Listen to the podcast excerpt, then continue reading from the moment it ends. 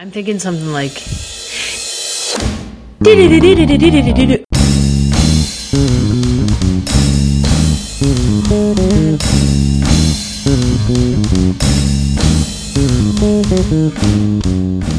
it's Amber and Melanie, and this is I'm Fine, It's Fine. This week on the podcast, we have Matt Taylor. He was a kind, gentle soul and generous enough to share his story with us. And what I really enjoyed is we really got to see... The whole idea behind the podcast is letting people share their stories around how humor is really how it came into their life as a child, and then how that has just kind of been there through thick and thin throughout their life story. So it was really kind for him to share that. So I hope you enjoy it as much as we did. You didn't want to do finger guns? Don't be awkward. You were pretty good at them, though. Both of them are. Oh. Yeah. Okay. It's good to see you. It's good to see you too. Yeah. And for you and Melanie to meet. Nice to meet you. Yeah, it's nice to meet you too. I love that you're here. You have been traveling a lot. Yeah. Like more than usual. Yeah. Yeah. Right? Yeah, normally I just stay right in Middle Tennessee. In Smyrna. Now I've been to like Eastern Tennessee, Western Tennessee. There's more to this state than you guys know. Just here. Would you say that it's different? This state's long as You can say fuck. Yeah. Sorry, we didn't go over this prior. This state's long as fuck. What's your favorite place you've been to? You what? Favorite place? Smyrna, Tennessee, dog. What's up? Is that mine? Is that one? I don't know. This one? That one's yours. Oh, I can see right there. Smyrna, dog. Purple and gold, baby. Which is where you live, but not where you grew up, right? Yeah, no. My favorite place I've been to so far would be home. Oh. I find that the more I travel, that the more I like where I live. So. Oh, I like that. That's really nice. Mm-hmm. And where did you grow? What is home? Home is Murfreesboro. Oh, I was born in like Tuscaloosa, but grew up in Murfreesboro, Tennessee. Nice. Mm-hmm. So what I was like getting at with the traveling though is you had like you just had a really pop off, and would you say that's like led to more traveling? Oh yeah, I so once I got on his tour or whatever, like we're gone 3 weeks out of every month, and somewhere like I was just in California, Northern California for like a week and a half, I think. So that was fun. What's it like traveling now? I'm just like, I've been traveling and it's traveling so is exhausting. Yeah. Yeah. People are like, I want to travel the world. Like, no, you don't. And it can get kind of lonely. Go back first and see like if you want to. And it was like, what? Gets kind of lonely. It does. I mean, you've got some people out there, but you don't really know them yet. Mm. So you're just kind of in a hotel room a lot of times. So hiking, that would be why I try and go out and find something to do in the city, even if it's just like running sidewalks, just getting outside and trying to stay mentally sane. 'Cause I mean, if you just stay cooped up in a hotel, you're going to hang yourself in that hotel. I understand. That doesn't happen. Let's get into that trauma. Yeah. So you have like those kind of rituals, like going outside and stuff like that when you're not on the road? Like even when I'm like today, I just went and ran on the greenway and just got outside. I think something about staying cooped up inside just drives me insane. Definitely. But, yeah, whenever I'm home, I really try and make a point to see family and friends as much as I can. Even if I'm tired, I still feel like that connection just kind of keeps me level. That makes sense. It does. So when you're traveling and don't have that same connection, how does that feel? How do you try to stay connected? Like with myself or with others? With others. You said being at home, you're more connected with family and that. Oh, like I'll make my calls that I try to every day and stay in contact with friends, or I'll just annoy the shit out of our production manager that travels with me. He's just such a quiet, like, reserved guy. So, like, I'm just in the car with him the whole time. He's like, what about this? What about that? He's like the most chill person ever. And I'm like, something ain't right. I'll get you. I'll get you. You seem pretty chill yourself, and I know we were like talking about this before, but let's get into some sauce. So like, well, I'm chill, but I'm not at all. Like I don't know. I am chill, but at the same time, like I'm a very nervous, anxious person, like internally. Like I feel like I'm always out of breath. If that makes sense. Really? Yeah. So. Yeah. Mm. You felt like that, like your whole life? Yeah. What made you? Did like getting into comedy? Did you think about that of like, oh, this might help me, or oh God, how am I going to do this? I don't know. Like I always wanted to get into comedy. I just think I was so anxious or nervous or scared that it took me until the age of 30 to do it. So what do you think allowed you to finally do it? Being at a job where I didn't really see myself progressing and having gone to college for so many years just to do what I was doing and realizing I wasn't fulfilled. And it was something that I wanted to do when I was younger and just never did. And then 30 rolled around and I was like, either I'm going to do it now or I'm not. And I did it and I enjoyed it. And I've just been doing it since almost 5 years. I love that. What's your anxiety level like right before you go on stage? Oh, or is that different when you're versus when you're on stage? Yeah, it is. I would say I'm definitely most anxious. Like right leading up, like I used to have like really bad heart palpitations, like before the show, like getting ready to go on stage. And I ended up getting like prescribed beta blockers to like keep me level-headed. And now that helped out a ton. But before then, yeah, I mean, I remember one time I was about to go out to host a show at Zany's, and like I stood up and felt like I was about to pass out. Oh, yeah. Like, right before the show was about to start. And you know the music they play right before. You're just like... like every time I hear that music, you ready? I know. Yeah, I was like, oh, I could be in the crowd and I hear that music. I'm just like, right. But, it's a long song too. Yeah. It lasts a long time. Response. Yeah. But yeah, like I was just always so anxious and nervous. Like even in the green room, like I couldn't really talk to people because I'm just so in my head for some reason. And I would just be standing in that door waiting to go out, just like. Oh. And then I'm looking like, that's very fast. Okay. Oh. Yeah, and one time like I remember I stood up lightheaded and almost passed out and I was like, I gotta do something. Yeah. And then like doing these theater gigs, you know, like it just everything seems more on the line and more, I guess, like a bigger scale, so the anxiety of it just ramped up. And I was like, dog, if I faint on stage, first of all, I'm probably not gonna be back out for any more shows. And if that's on camera, you're gonna get famous, viral, dude. Yeah. Was it the beta blockers that helped that completely? The beta blockers helped out my anxiety a lot. They actually helped out my high blood pressure too. So I what is a beta blocker? I don't even know what that is. It's typically, I just don't allow no betas around, dude. I'm alpha. I'm so alpha. I take beta blockers, dog. I don't want them near me.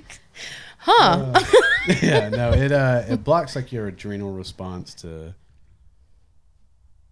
things, which is, I don't know. I mean, I'm sure there's some. Is that on the back of the box? You're the kind of doctor, right? I'm not a doctor. Beta blockers are normally. You seem smarter than me. What is it? They typically prescribe it for heart, like. Yeah, like heart arrhythmia. Yeah. It helps keeps your heart on like a regular pace, which I was having a lot of like tachycardia and heart palpitations. And did they do heart testing to where there was like nothing? Did they find like there was nothing organically like wrong with the way your heart was beating? Yeah, they did EKGs and echocardiograms, and everything was fine. and they said I had performance-induced anxiety or something like that is what it's called. Just a stress response. Yeah. Yeah, I was going to ask but if I was like, am I always performing then? Because I have it all the time. Yeah, so. Like was it that level before you started doing stand-up? Did it get to those levels where you're like, I'm going to pass out? Sometimes, but it got more frequent because I guess that was the trigger, was any kind of, I don't know. Like it happened like when I was quitting my job to do this gig. Like I started having heart palpitations just thinking about the conversation with my boss who already knew and was happy for me. But still like, oh, you got, so if there's anything you need me to do, just, I don't know. Were you like imagining something that could go wrong even though everything was good? Yeah, like in my head, like I'm always imagining something going wrong. It's pretty like anticipatory anxiety. Yeah. Yeah. I'm always expecting the worst to happen. Everybody in my family has died in my head a million times over. So it's almost like when the time comes and they do pass, I'll just be like, I already, expected that. So yeah, it's weird. Like almost like an obsessive anxiety. Well, yeah, we tend to think if we can plan enough for it, it won't hurt as bad. If we stress out enough about it, or just like if we can feel enough shame, we can forgive ourselves for something, or yeah. It's the same with anxiety. If I can worry about it enough, or think enough steps ahead, plan for it, we can try to avoid it, or we can try to. It won't be as bad when it happens. Yeah. But that's always been how you've operated. Pretty much, yeah. I've always been pretty high strung on the inside and just kind of calm, cool, and collected on the outside. Is that like a Snickers? Like it's chill on the outside, but there's a lot of shit. There's a lot on people love Snickers. Noodles. Yeah, great. You don't have to hate me. I'm a Snickers. You don't have to hate me. Have you ever had a time where what was on the inside, like you let that come out, or is it always? I just imagine you're just trying to keep like a lid on a pot of boiling water. Yeah, I don't think there's been probably some times where like I've not exploded, but just like reacted to a situation too much. Yeah. To where people are like, where the fuck did that come from? You're like fucking I've been 35 years is where it came from. I'm just keeping it down. And yeah, I don't know. Is there like I guess if you've played things out over and over, like how it might happen, do you do that with if I were to let this out, like whether it's whatever it is, it could be anger, it could be stress or fear or whatever. It seems like you're holding it all in. So do you play, if I were to actually express this, then what would happen? No, because I don't really know how I would properly express it. Yeah. Do I just tell people, hey, I'm about to freak the fuck out? Just letting you know. Have you ever done that? No. Try it. But then I just wouldn't freak out. Like, exactly. I'm just kidding. I'm not going to shoot this school up. Go back to class. Probably take that part out, too. I don't know. It's kind of sensitive. So. Right? Right? Maybe. I'm just kidding. I'm not even in school or near one. So. Not allowed to be. Yeah. Within 300 yards. I don't know if this, like, if you relate to this, but it just makes me think of like anger in my family was always a problem because we have anger management problems. So it was like, keep that anger. Anger's a bad emotion. Yeah. So I still go through like how to express anger in a good way or like thinking that anger is an okay thing. So I guess like, I'm curious, like how other people that you grew up with, did you see them like express their emotions a lot or? Yeah, and I mean, I always saw anger as like a secondary emotion to something else, like typically when people get mad or if I saw them get mad, it was typically from sadness or some outside antagonist that it wasn't like their, even though it was like their initial reaction, it was their secondary emotion to something else. Yeah. I think I understood that at a very young level just because in my family, like I had people that were pretty angry a lot. My brother was kind of an angry person growing up. My dad, you know, I think just the stress of having a family at a young age, you know, kids back to back to back. They got upset easily, so watching and observing that, I was just like, I don't want to do that shit. So I think I just became more reserved, but the anxiety on the inside was still there. Well, do you feel like that makes a lot of sense? And I think that's very observant for a young person to see that in people. Like, I work with clients that haven't figured that out yet. Yeah, you know, for whatever reason, but to recognize there's something underneath it. It's just anger is the easiest, least vulnerable thing to express for a lot of people. So it's easy to access versus I'm sad or hurt or lonely or any of those things. Yeah, because those are way more vulnerable, and anger is like, you won't see what's... I'll freak the fuck out right now. You won't see. Well, it seems like with your family, if everyone tend to have bigger feelings, there was there room for you to have feelings? Damn. Yeah. I don't know. The two big, I guess, emotions would be my dad and my brother. Whereas like my mom, who is a psychologist, was always very analytical about things and analyzing everything. And then me and my little brother were just way more reserved. I was the middle child, so I was just chilling. Middle child. But I definitely learned to use humor as like my cover up. Instead of anger, I would just make jokes or anything that would like deter from whatever was really going on inside. Explain a little bit how that would work in your family. Like what kind of response would you get that if you're like, I'll be funny, then what happened that kept that going, that this works? Yeah, like being funny was a great way for me to like calm down situations in our family with whatever was going on. And I found myself doing that a lot in life. Yeah. Anytime, I'm not really good with addressing the problem at hand. I probably just make jokes about it, or if tensions are rising, I always found that making some kind of quip or some kind of smart-ass comment would just deter it from escalating. Yeah. So it became a survival skill. Yeah. Yeah. And we learned so many different things. So humor became yours. Yeah. And I'm still here, so I did survive. Beta blocker. Yeah. Get the betas out of here, dude. My heart is sweating right now.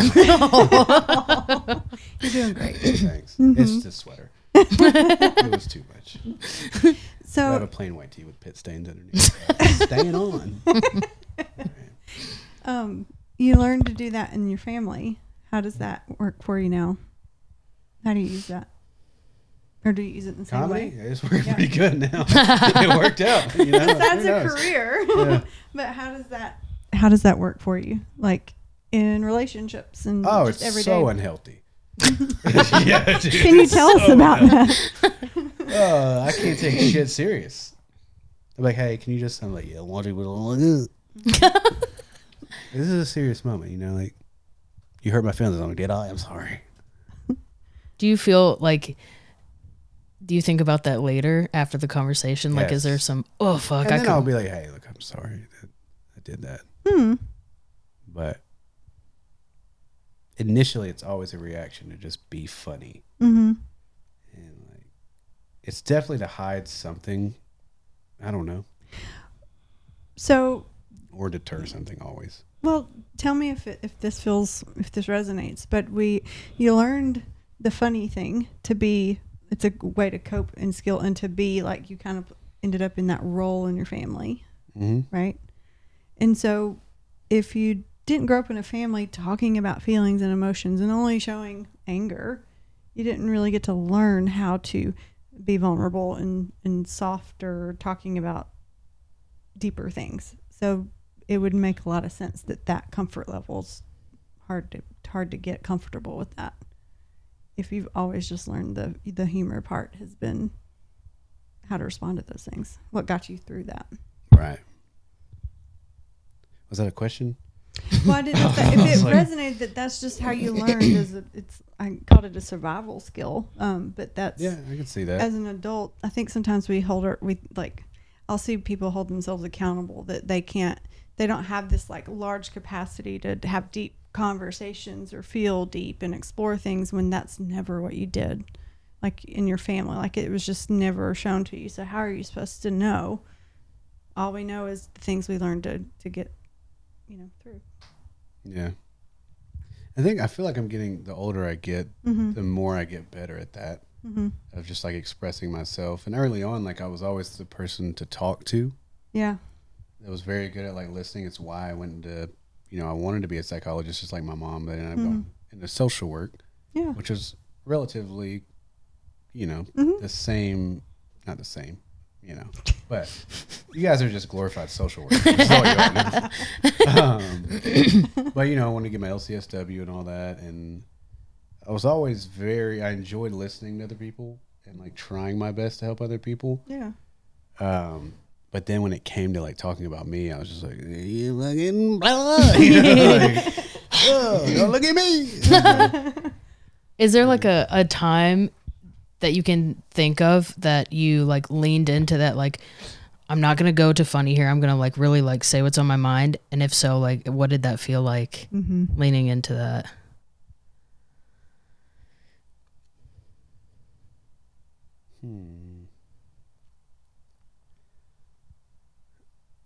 It did feel good. It felt good. Genuine and authentic, but it, you know, as far as like being anxious or whatever, like it made it way worse. And I think in the end, it was hurtful maybe for the other person, in at least one instance that I can think of. And,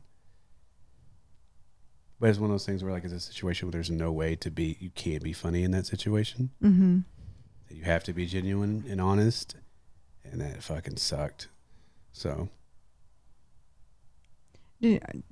are you saying it increased like your anxiety, the response that you got after? I think doing it and the response. I don't know if it increased the anxiety. It was just like, well, that wasn't fun. I mean, I didn't expect it to be, but. Was there any, just curious, like, less of like a hangover from it, you know, like when you were like, oh man, I wasn't like honest, but this time you were, was it like, well, at least I.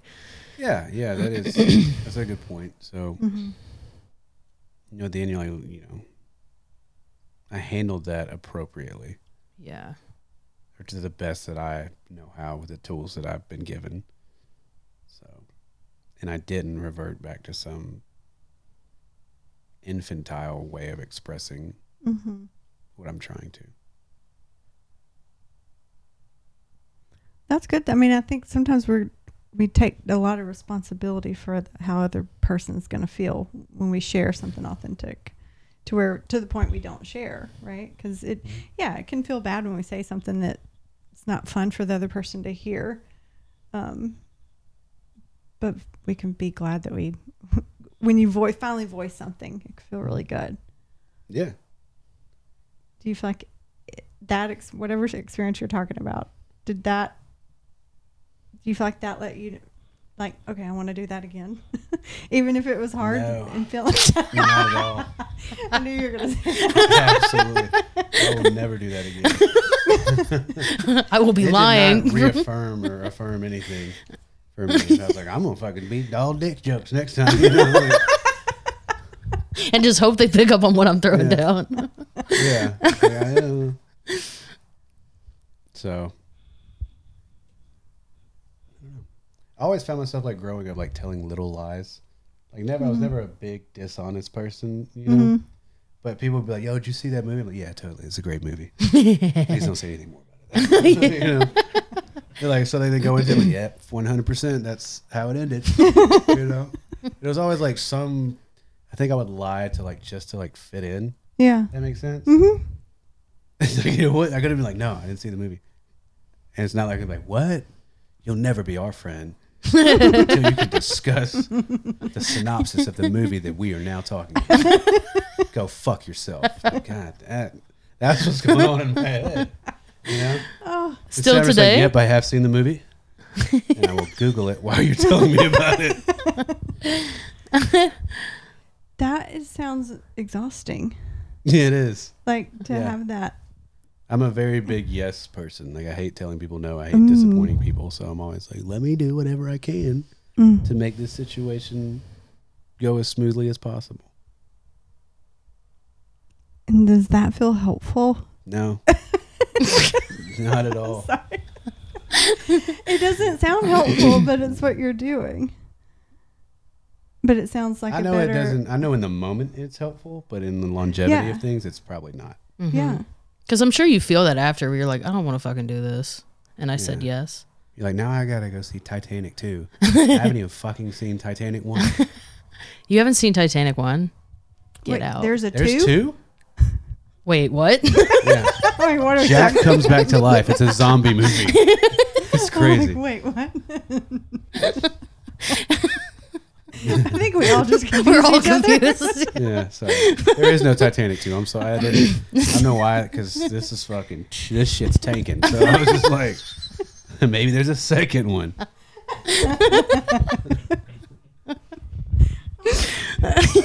can't remember what it was. Jack dies if you haven't seen it. Don't tell them. Globe. Supposedly, I don't know. You got to watch the second one to find out. We don't know that he didn't. All right, sorry. Deflecting. I was about to say, are you making jokes right now because you don't? Like, I want to quit talking. The thing is, like, I want to stop talking so much inside that I just talk more. And like, in my head I'm like, shut up. Oh, I'm still doing it right now. Shut up. So. I'm curious, do you feel, it sounds like you're like agreeing to whatever, some like just saying the yes thing, is, do you feel like at the root of that it's like you want to be accepted? Yes. And so do you feel like you're living from a place of that you're not? Yeah, I mean, it's almost like that's, I try to analyze myself a lot. So it's like, why did I even get into comedy? Because that's one of the most like narcissistic, selfish thing it feels like. It's like, hey, I'm on stage. Make sure there's a light on me and a microphone so that I can be more visible and more audible. Mm.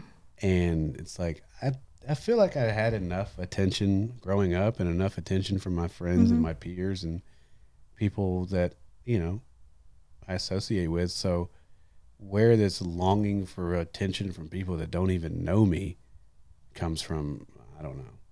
And you feel like that's what it is, being on stage? I was going to ask, like, what feels, it's what's the high of being on stage? Because after talking to you, it seems like you would be, that would be. You don't have to lump in with me, but it's like, it feels like total acceptance. Okay. And just, of course, there has to be some kind of joy that I feel from bringing laughter and happiness to other people. Yeah. Yes. Because I know everybody has pain, like we all do. So even for like a brief moment, I can just be like, here's this. Yeah. Forget about whatever. Yeah. Fun. But also look at me. That's what, like, yeah, I don't know. The narcissism thing, I don't know. I never think of it like that. And the thing is, I don't know if I just feel like that's what it looks like from the outside a lot of times. To who? I don't know. Like, I just, it, like, if I look at stand up from the outside, I'm just like, we're all narcissistic psychos. You know? That's what it looks like from the outside to me. So then I'm like, oh, that's what everybody else has to be thinking. Hmm. So projecting. Yes. Okay. Yes. Amber's like, I do it just to bring joy to other people. Oh no, I definitely think about myself a lot, but doesn't everyone? It feels like I'm being very, I think just being in comedy and doing that feels like I'm being very narcissistic, self-absorbed, and just, I always try and go back and from a place of, am I doing this for others or am I doing this for myself? And it's obviously a bit of both. But sometimes it just feels very selfish. Well, I think it makes sense that that's how you are framing that up, because from what you've shared growing up, it was always others focused, trying to make them laugh. You weren't used to having the space to take up and be a center of attention. And so it makes a lot of sense that it feels really good to have that like validation and space that you get to take up whenever you're on stage, but that it also feels for you, you're judging it as like, I'm being narcissistic because I'm taking up space. Yeah. And because I like getting validation. But I don't think that's narcissistic.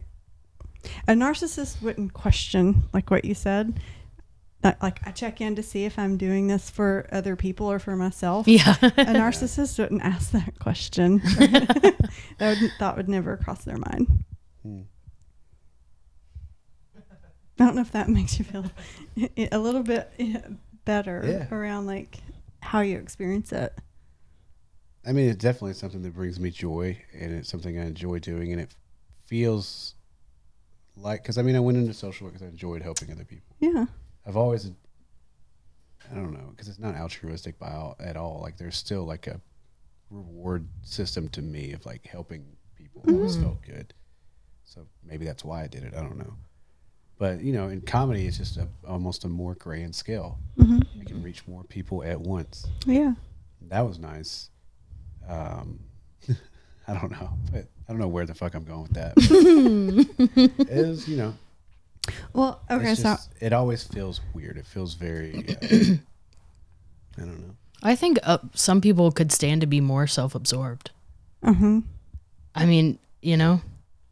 Well, I was going to ask, like, how much do you give, like, you talk about, like, what you want to offer to other people. How much do you, like, allow that, like, receive that?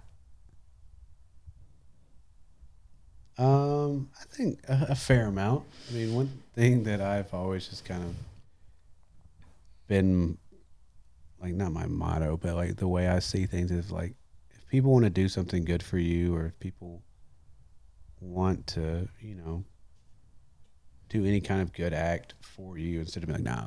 It's like, always accept it. Mm-hmm. That's a chance for them to feel decent about doing something, which mm-hmm. is in turn exactly like if I was trying to do something nice, I'm like, no, I'm like, well, fucking hell, I'm going to hell. Like, you know, damn. No. But you're saying you even receive for the other person. Yeah. Sorry. 100%. Like, you're welcome for paying for this meal, so I let you do that. And don't forget, that's narcissistic as fuck. I'm gonna let you pay for this meal, so I forget to make you feel good. Don't forget that. This is starting to feel like Titanic 2. I'm getting confused. And also, don't forget to tip at least 20%. I'm watching. I will glance at the side. I'm not gonna look directly at the check, but I'm gonna see what you write before we leave. Because I was a server and I understand how it is. I like to serve people in every aspect of life, even hunger. That was funny. Thank you for the laugh. Yeah. No, I'm just saying, when I asked, do you let yourself receive? And you're like, I guess yes. Not, no. Well, you said yes because it makes other person feel like if they're offering, it feels good for them to be able to give that to you. Yeah, because for me, it feels like charity. I'm like, I guess I'm just a big piece of shit. Go ahead. Yeah. If someone gives to you, you want to give me $200? Go ahead. That's fine. No, you're a kid. Are you kidding? If somebody gives something to me, mm-hmm. Yes, it always feels like I'm just. I'm very grateful, and I'll express gratitude to the person or whatever the situation is. And then I'm not talking about like money or food, like anything. Even if somebody gives me a piece of themselves, you know, like I'm very grateful mm-hmm. for that. But I don't know. When it comes to anything monetary or anything like that, I always feel very like, I don't know. Because I have been like down where I didn't want to be at points in my life. Yeah. And having to accept things from people it felt more degrading, even though they weren't the way, but like personally, I was just like, you know, thank you. Mm-hmm. I wasn't going to eat today, but thank you. I was just, but out of pride, you know? It was like, also, I would have eaten. my own shit. Gotta make it funny. You're very good at that, sir. Oh, yeah. I'll deflect the fuck out of everything. Well, you share, I feel like you've been vulnerable and shared stuff. You do follow it up really quickly with a joke. But oh, yeah, because it gets too serious. I'm like, just kidding. I'll dip my toe in that vulnerability. Yeah, I'll, you know, be in the shallow end, but you ain't dragging me deep. You ain't dragging me deep. This ain't Jaws. There is a Jaws too. Yeah. I don't recall it at all. We're going to need another movie. Is what they said after the boat. Have you ever brought like a vulnerable or like something that happened to your life into comedy and tried to make a joke about it? Yeah. The, I guess the situation that kind of fucked me up a lot was, so I grew up playing baseball my entire life. It's what I wanted to do. It's all I knew. I didn't really think about anything else, which in hindsight was stupid as shit, but I didn't really have any other aspirations at that point. Like baseball was it. And so my senior year, I got hurt really badly and just couldn't play anymore. So I think everything that happened that day I turned into a joke. I don't really tell. It's just so long, but everything that happened was kind of funny, and or at first it was traumatic because I almost died, but everything that happened that day, I found bits and pieces of humor in it and turned it into a joke that I told on stage. It didn't really, I haven't really told that much, so it could go well now, but that moment, because after that, you know, I just went to college, ended up partying, getting shit-faced all the time, working, you know, dead-end jobs, dropping out of college because I partied too much, and not really having any purpose, undeclared, until I dropped out and then went back. And was like very unmotivated and just lost because I had spent, you know, my whole life working towards this one goal, wasn't thinking about anything else. Then when it got, not when it got taken from me, but whenever I lost that opportunity, I had no direction, so I just started numbing it with everything I could and not really facing the fact that there's other avenues and I'm good at other things, and I think that kind of crushed me because that's who I identified as, and that's not my true identity, but in that moment I didn't really know much past that, so I was like, fuck it, I'm just gonna get fucked up and figure out life later, I guess. And I did. So, but that traumatic moment was one that like changed me down a direction I didn't want to go for about a decade, I guess, where I got my shit together. Because like even when I went into college and graduated, like I was still trying to escape something. I don't know. What did you, when you went back, it seems like through that day and started doing jokes, like creating humor. Oh yeah. It. How did that? I'll tell you guys. Want to hear the joke? I'll tell the joke. You can tell the joke. So I ended up. It was a game we were just playing, not Smyrna, but they were around. They're always around. Bulldogs. Yeah, god dang bulldog.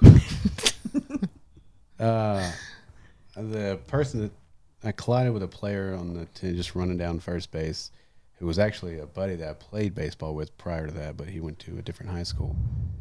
And long story short, injury-wise, I ended up breaking 3 ribs, puncturing 2 holes in my lungs, rupturing my spleen, something else. From running into someone? Yeah, just colliding. Oh, my gosh. Well, like, when we hit... Like I fell and his knees just came down and just like right into my side. Oh, crushed a lot of my shit. JR, you piece of shit. No, I'm just kidding. He's a good dude. And so that happens. I like go back to the dugout. I feel like I just got the wind knocked out of me at first, and then like time comes for me to like go back out. I don't feel good at all. Fuck. And like my dad comes. They go grab my dad. And you see him peeping the dugout. He's like, he comes in and he gets in white as a ghost, I guess. He's like, oh shit, we got to go to the hospital now. So we're like riding to the hospital. I remember riding there and I can like hear like my stomach like cracking with like every bump that we hit. Because we didn't take the ambulance. We just got riding the Yukon. It was probably the quickest way anyway. And he's just like running red lights and all this shit. We get there.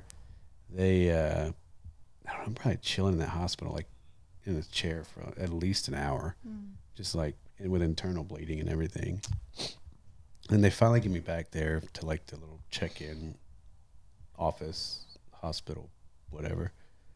And it takes a while for the doctor to get back there. He comes back, he like checks my wrist. He's like, hey, don't you worry, Cody. We're going to take good care of you. And I was like, that's funny. And then I was like, this guy's like, I don't know if he's just calling me the wrong name to be funny. And then like on the way out, my mom's like, why did you call him Cody? He goes, that's his name? And she's like, his name's Matt. He goes, looks at the wrist, and it's like some other kid. Shut up. What? They had his wrist. So I don't know what they were about. They might have been clipping my balls. That day, you know, like, hey, I'm still bleeding on the inside, but infertile. So I guess it's a win-win, you know? They end up getting me back. I end up having a allergic reaction to vancomycin or some kind of like antibiotics, like wash, I guess, whatever was going on in the inside. And it got to the point where like I ended up having like red man syndrome, where like your skin turns like red as a tomato. And like I remember like my hair was falling out. Damn. And then like I started almost going into like VTEC. Like I remember just because I was drugged up, but also like having a severe allergic reaction to a medication. And like luckily, like my parents were in the room, so they go and grab somebody, and they come in, and like I just remember like looking over at, because I'm just chill, like I'm drugged up, but like I can also like hear my heart rate on the thing, and it's just like do do do do do do do do do, and I look over and it's like 200 and something, and I'm just like, I'm dying, bro. Oh, shit! And so they rush in, they get me flushed out, and I ended up getting stable. I was in ICU for, I don't know how long, maybe like a week or maybe not even that. I don't know. It was all a fog, but I was in the hospital for a while. But I remember once they get me stable, the doctor comes in and he's like, well, is anything else, you know, he's going through, you feeling any pain anywhere else? And I was like, well, when I fell initially, like I hit my tailbone and I feel like that hurts. He's like, your tailbone hurts? I was like, you little bit. And he like looks at the nurse and like he doesn't even say, he just says go grab the KY. What? He doesn't even say like, I remember, and like, you know, I'm like an 18-year-old kid. I was like, I know what the fuck the KY is. You know, like a medical term for lube, dude. You're like, I'm not Cody. Like, are y'all buying brand name here? Like, you can get generic. I better not be paying for brand name, you know? Or my parents. I'm on their insurance. It's a big thing now, like when you get older. You didn't have to get KY, you know. You could have just got like a gas station Lucas oil or whatever they use. I don't know. You could have just got synthetic oil from AutoZone. But dude, so after he says that, I'm like, nah, it's fine. It really doesn't hurt that bad. Now that I think about it, I'm fine. It's fine. And he's like, we have to check for rectal bleeding and like, yeah. Wait, what did he do with the KY? Or you stopped him? Huh? He didn't stop. This is my story.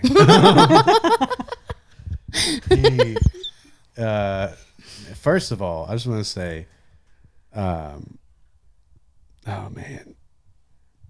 So he, you know, was a very big man, and his fingers were about the size of pool noodles.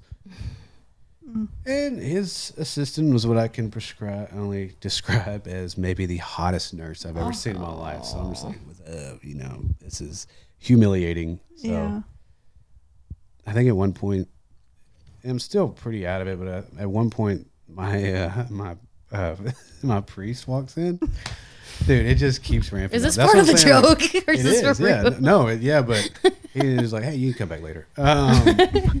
So I remember him coming in to like pray over me, and like in that moment, that's when I'm like, oh shit, I'm gonna die. Damn. Like, why else are you coming to pray over me, dude? Yeah. Like, what's going on? So I ended up being fine though, you know. I'm still here. I have health problems now that I wonder if like that had anything to do with it. Like I ended up with like psoriatic arthritis and all this shit that I have to take like an expensive ass medication for every month, that I wonder if like the bad reaction I had to like the antibiotic and the antibiotics I had to stay on for a while afterwards just kind of like ruined my gut. Mm. Where I ended up with like all these illnesses afterwards. So I don't know. It was a very traumatic day, but definitely were pieces that I could pull from for comedy. Mm-hmm. I did. And other than that, you know. Is that the only way you've processed it? Because that's a trauma event. I don't know. I mean, I guess I processed it as much as I could, to the point that like it is what it is. Like it happened, and you know, understanding that like that wasn't my, like baseball wasn't my identity. It was just something I did and worked towards, and just like I'm doing now, it's something I do and work towards. Mm-hmm. You know, like if life steers you in a different course, you just go that direction. Mm. That it feels like there's like two traumas there.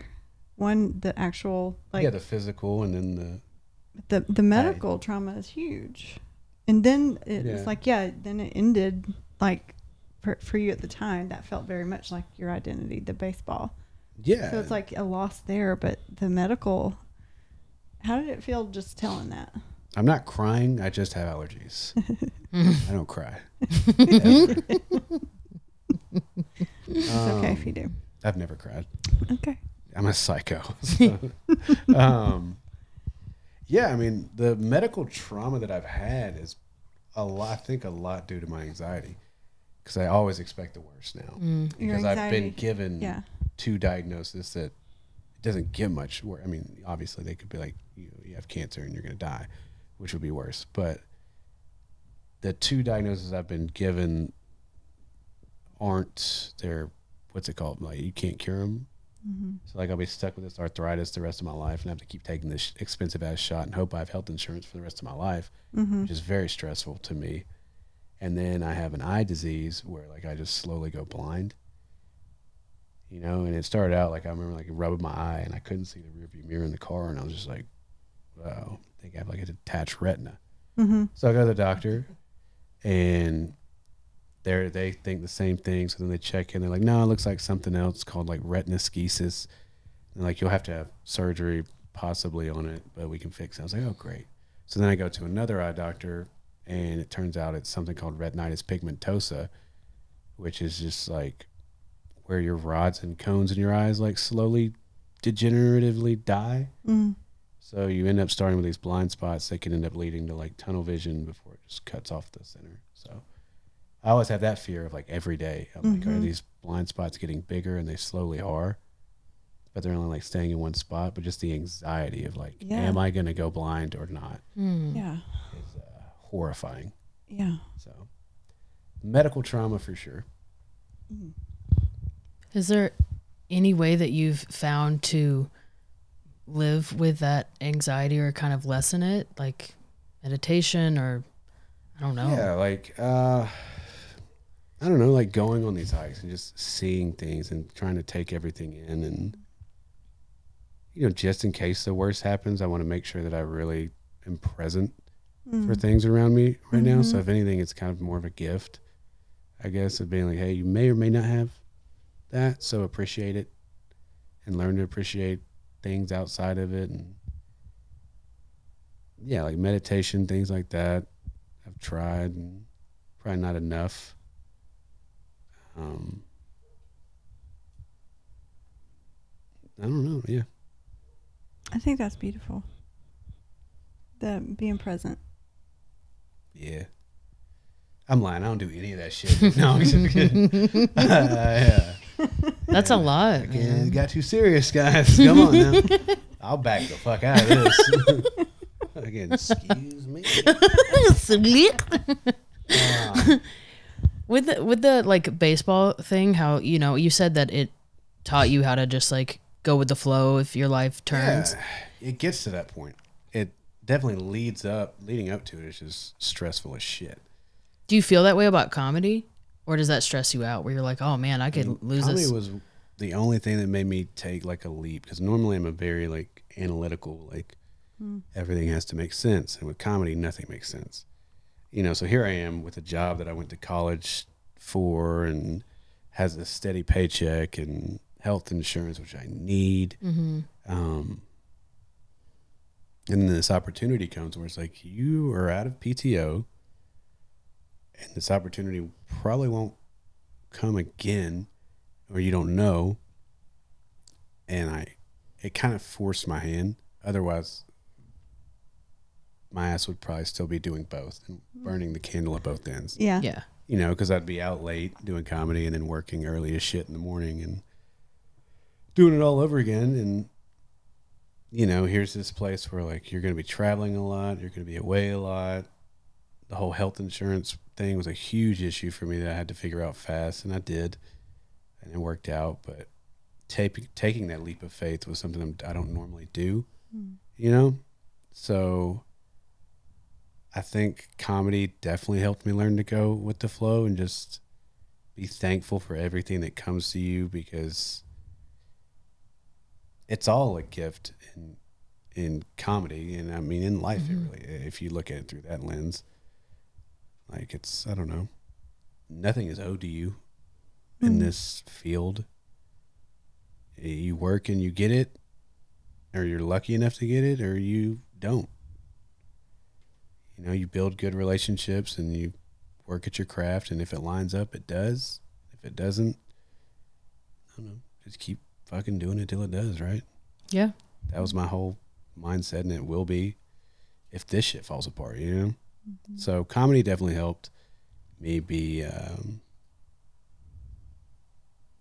know, more, not outgoing. What am I thinking? Like, adventurous? Yeah. Or risk. More risky. Yeah. Yeah. Because I always stayed in my bubble, and I knew how things operated, and comedy just kind of threw a wrench right in the bitch, you know? And that thing, sorry.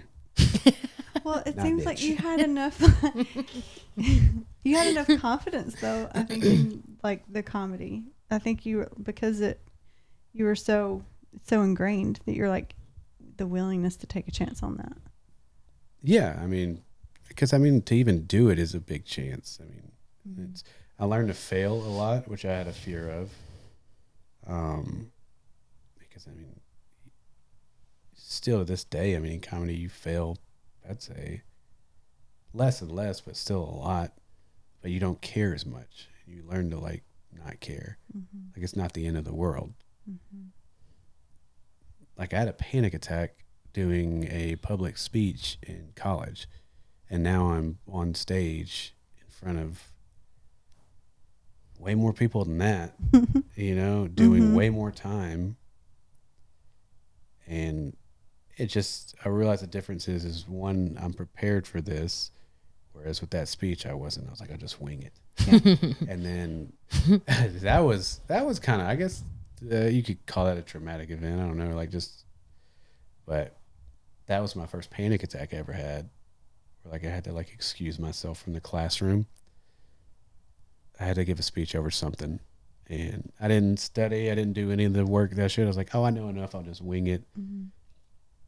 And like, you know, like when you're doing bad and like you're starting to have a panic attack, I don't know if y'all ever have had one, but like everything just gets really tight, and I don't know. You just start to plan. You're like, and I'm still up there, and I'm like, it's okay. Nobody can tell. You're fine. You're crushing it, man. Nobody can tell. You're good. Until like the teacher goes, hey, Matt. I'm like, what's up? She's like, and she's just like, do you need to take a minute? Oh, and no. I'm like, oh, everybody can tell. And that's when I'm like, I go. And I just like walked out of class and like into the bathroom. It was just like, oh. And I went back in, and I was like, I'm just going to do this another day. That's cool. Or you can fail me. I don't give a shit. You know? And she failed me. No, she didn't. No, she did. She let me do it the next day. like just to her. Oh, really? Yeah, I was like, I don't know if I could do it in front of everybody. Oh. She was like, well, just do it to me. That's I was kind. Like, ah, thanks, because that'll give me another day to actually do what I was supposed to. Now she sees you at theaters and she's like, that lying son of a bitch. I'm not nervous at all. There's a joke I wrote about you. But yeah, so it's weird to go from that to this. Mm-hmm. Because like after that day, I was like, I'm never talking to anybody ever again. Like if I see anybody, I'm just... not talking. I'll never have any friends. My family will disown me. I'm like, he's catatonic. I don't know. He should have studied. So little stuff like that. I don't know if you would say that's traumatic, but for a while it screwed me up. I'd say if you're still remembering it or thinking about it, it had an impact on you, you know? It's just hard to define, I guess. Some things you know are like, oh, that was traumatic for sure. Because something will happen and you're like, ugh. Well, that came right back in my head, you know? Mm-hmm. But then other stuff, you're like, oh, I guess it was bothersome. Like, I still think about it, but it's not like, it's not going to fuck up my day. Well, that's not how we define trauma, is if it fucks up your day or not. Mm-hmm. It's really, it's not the event, it's your experience. So, because... you can experience the same thing, but experience it differently. And so it's really about your experience of it.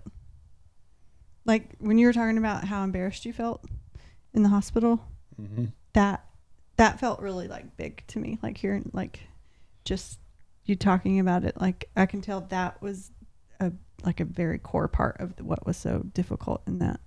Yeah. It was humiliating. Yeah. I think things that are humiliating or embarrassing kind of can affect you for a while. Like I remember in 6th grade, I think the most humiliated I've ever been was in 6th grade. I had like really bad acne and buck teeth. It's a sad story, so yeah, I mean it's funny now, but it ruined me for like a good 2 years. I don't know, this girl that I kind of liked drew a picture, like a character of me with like acne and buck teeth, and like passed it around the class. Damn. Fuck you, dude. It was her, by the way. No. And like it got back to me and I was just like, fuck. Wow, man. So like for 2 years I was like nervous to like smile around people. Aww. Kids are brutal. Yeah. And now she's dead. Yeah. No, I'm kidding. She's married and happily living a life somewhere.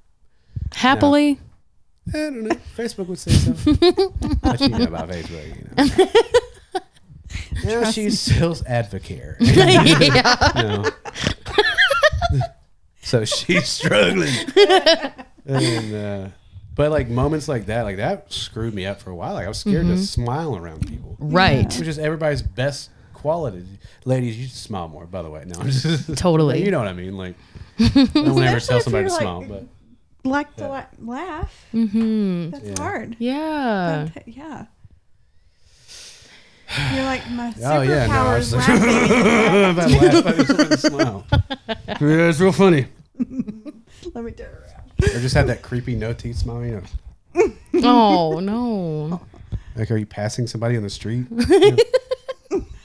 I never give him a teeth. I'm like, that's creepy, you know? That's the only time we're like, that's not creepy. So if like I was just hanging out with you guys, I was just like, yeah. Eventually, but this is fucking like, what is he thinking? But if it's like a stranger and you give him a teeth smile, that might be kind of weird. You've thought a lot. Like you see, you're like, maybe this moment was traumatic. You've thought a lot about smiles. Yeah, I mean, it's definitely traumatic. I mean, I'll be in the mirror just like, don't show any teeth. Well, I am glad that you're smiling now because you're amazing. And I'm so grateful that you sat with us and you were open and vulnerable. This was fun. Thank you for letting me, I don't know, do this. Yeah. I enjoyed it. I want to ask you, what is something that you've been doing recently or you've done for a while that's just good for you? That's like your you time that makes you feel good. Definitely getting out in nature, doing that. Meditation, calling people I care about and staying in touch with people I care about, just because I know that, you know, that's very important to me. Making time for people like that, But definitely getting out in nature. Like, for instance, when I was in Reading, you know, you're just kind of, I was just kind of in a funk. I didn't feel good physically. Mm-hmm. So mentally it kind of messed with me, I think. I just, like, at some points I didn't even want to get out of bed. Mm-hmm. So I'm just in this hotel room, and I just forced myself to get up, go for a walk, found a trail, went running on that, ended up down by like a pretty cool river, and I just picked up like a rock from that river and like, this is so lame. And then I took it back to the room. I was like, oh, this is, you know, I'll take this rock. This is a cool place. I'm traveling. I'm very privileged to be able to do that. So like, I just wrote Redding, California on the rock. It was like, oh, that's cool. But now that rock is a reminder of like, you're having a shit day. You still got up, got out, and did something about it. Oh, so that's awesome. That's how I see that rock now. Instead of just feeling, oh, you were in Reading. So, dude, that's not lame. That's amazing. And went and changed that. So that's really cool. Yeah. So go pick up rocks if you're sad. Oh, I love that. Yeah. I do too. You want to tell everybody listening where to find you? Tell them all the socials. Yeah, my address is... They're not going to come to Smyrna, dog. I'm going to dox myself. So nobody's ever done that before. Matt Taylor Comedy. Even my tag had to be funny, right? I couldn't just... Matt Taylor was taken by thousands of people, so... I didn't want to be Matt Taylor 567. Instead, I was just Matt Taylor Comedy. So MATTTAY. Yeah, it's gonna feel like a lot of T's right there in the middle, but you're still right. So MATT Taylor Comedy. I always say Matt with 3 T's. My parents had a stutter, so. But yeah, well, Matt Taylor Comedy. You can find me there. Ooh, I'm making this awkward right at the end, dude. I held it together for a good amount. You did good. You did good. So thank you. Mm-hmm. Thank you. Thank you, Matt. Yeah, thank you for allowing me to do this. I appreciate both of you. Same to you, my friend. I'm very thankful for this opportunity.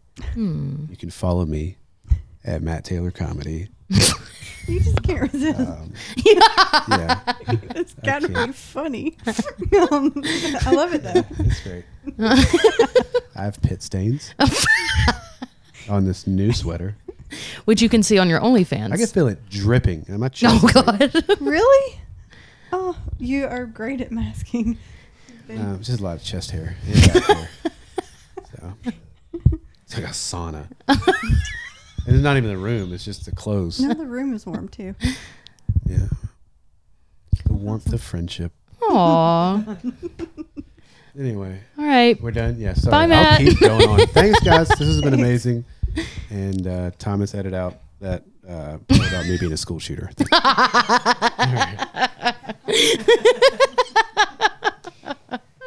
right.